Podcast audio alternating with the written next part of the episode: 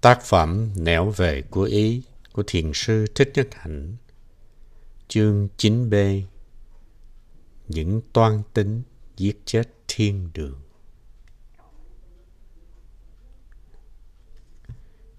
Nguyên Hưng, tôi thấy tôi rất bằng lòng với cái quê hương này của chúng ta. Dòng sông kia là hình bóng trôi chảy, dịch hóa của vạn tượng. Nhờ có sự trôi mà có sự sống, sự chết cũng nằm trong sự sống. Bởi vì không có chết thì không thể có sống được. Hoan nghênh sự trôi chảy, hoan nghênh vô thường, vô ngã. Bởi vì có vô thường, vô ngã cho nên mới có thế giới đẹp đẽ của thi ca, của thiền. Và còn vườn chuối của đồng bằng kia nữa, hình bóng của êm mát, ngọt ngào, hiền lành. Và cũng còn có những hàng cau thơm ngát. Mặt trái đất sở dĩ tràn đầy cát bụi là vì chúng ta chỉ nhìn xuống cát bụi. Không, tôi không muốn rời bỏ chốn này để đi về cực lạc hay là thiên đường. Quê hương của tôi là đây, ngay trên mặt đất. Chỉ cần ngẩng đầu lên, ngẩng đầu nhìn lên là tôi trông thấy trăng sao của đêm rằm, của tâm linh. Chính vì được ở đây, vì được đứng đây cho nên tôi mới thấy được như thế. Điều quan yếu không phải là từ giả, chối bỏ, trốn tránh. Điều quan yếu là nhận thức ra rằng hễ mắt ta mở thì ta trông thấy. Cảnh giới Niết Bàn nhất định có đủ những thứ cây như là cây bàng, cây cau, cây khế, cây chanh, cây bưởi. Tôi thấy như thế đó. Và tôi buồn cười quá. Tôi buồn cười cho chính tôi. Ngày xưa đã đi tìm Niết Bàn như một cái gì cách biệt và trái chống với lại thế giới sinh diệt. Chân như hiện hiện màu nhiệm nơi tử sinh.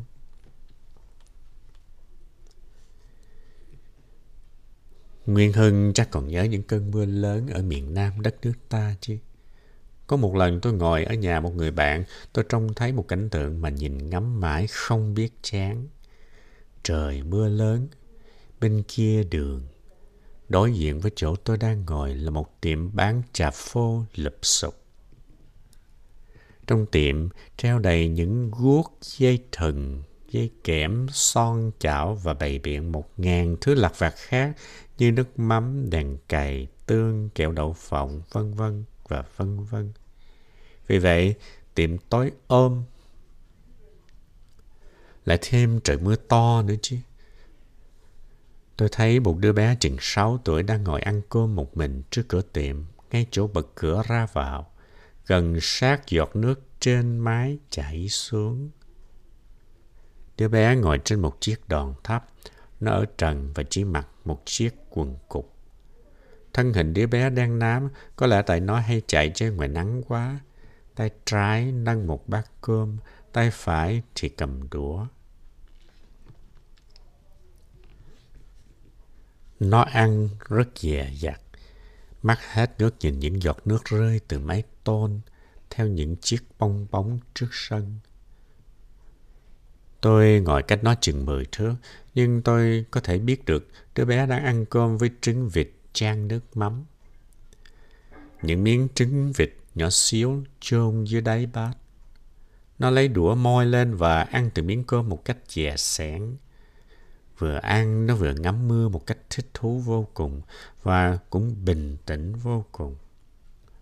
Tôi ngắm nhìn nó và theo dõi nó trong từng cử chỉ, từng cách nhìn. Thân hình nó có vẻ rắn chắc, mạnh khỏe. Ngắm nó, tôi thấy sự an lạc.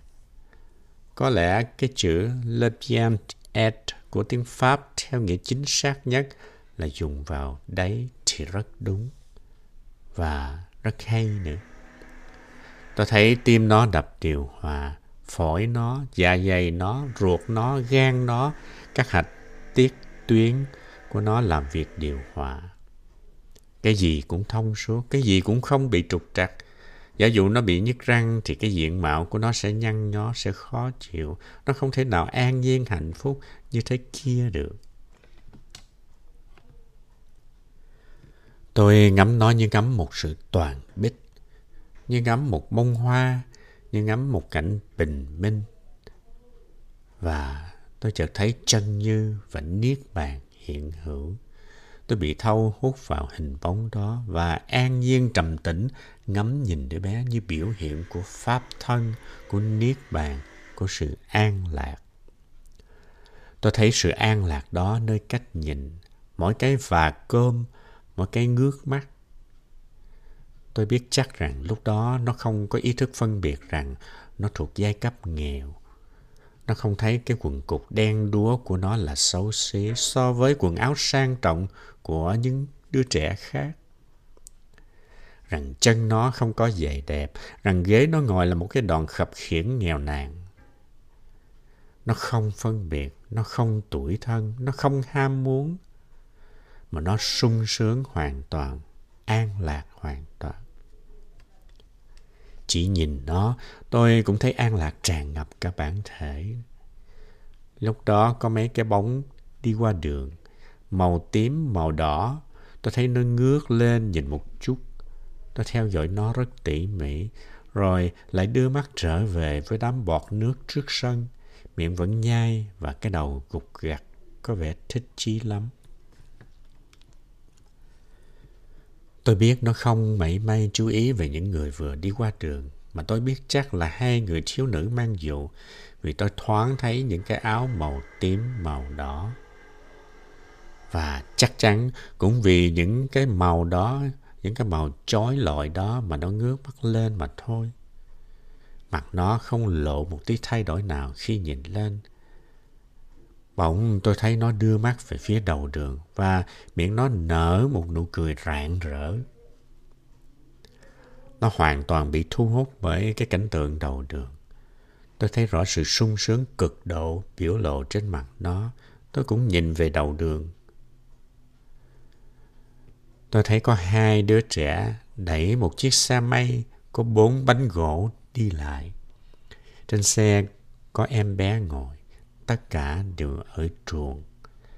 Và cả ba đứa nô đùa thích thú trong mưa. Những chiếc bánh xe gỗ lăn mau, thỉnh thoảng lại gặp những vũng nước trên đường bắn tung tóe ra hai bên.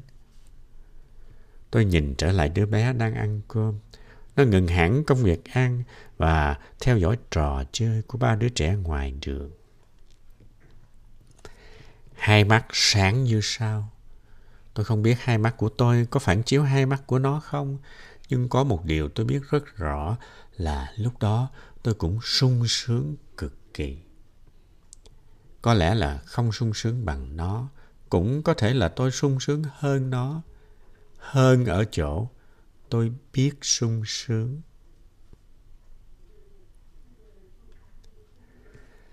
Bỗng tôi nghe nó dạ một tiếng và ôm bát đũa vào nhà. Có lẽ cha mẹ nó gọi vào để bảo nó xới thêm một bát cơm nữa. Hồi lâu, tôi thấy nó không trở ra. Nó có thể trở vào ngồi ăn chung với bố mẹ nó.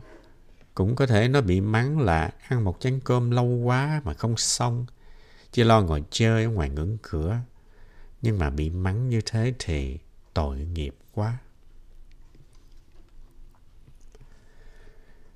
Người ta không biết được rằng nó được sống ở thiên đường, ở niết bàn, ở chân như.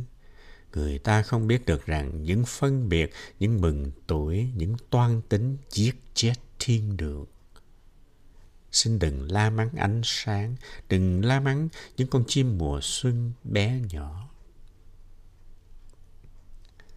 Làm sao anh lên thiên đường được nếu anh không trở thành trẻ thơ? Làm sao anh thấy được chân như bằng con mắt phân biệt? Những hàng chữ này tôi muốn tự nhiên mà trở thành thơ dại. Tôi muốn đè cổ Nguyên Hưng xuống để xem cái xoáy tóc ở phía nào. Một xoáy thì ở với cha, hai xoáy thì ở với mẹ, ba xoáy ở với dì. Còn mấy xoáy thì ở với quê hương như vậy. Tôi đang ngồi đây, chờ Nguyên Hưng trả lời đó. Tuyết giờ này đang rơi, tôi muốn liệng về cho Nguyên Hưng một nắm lạnh buốt.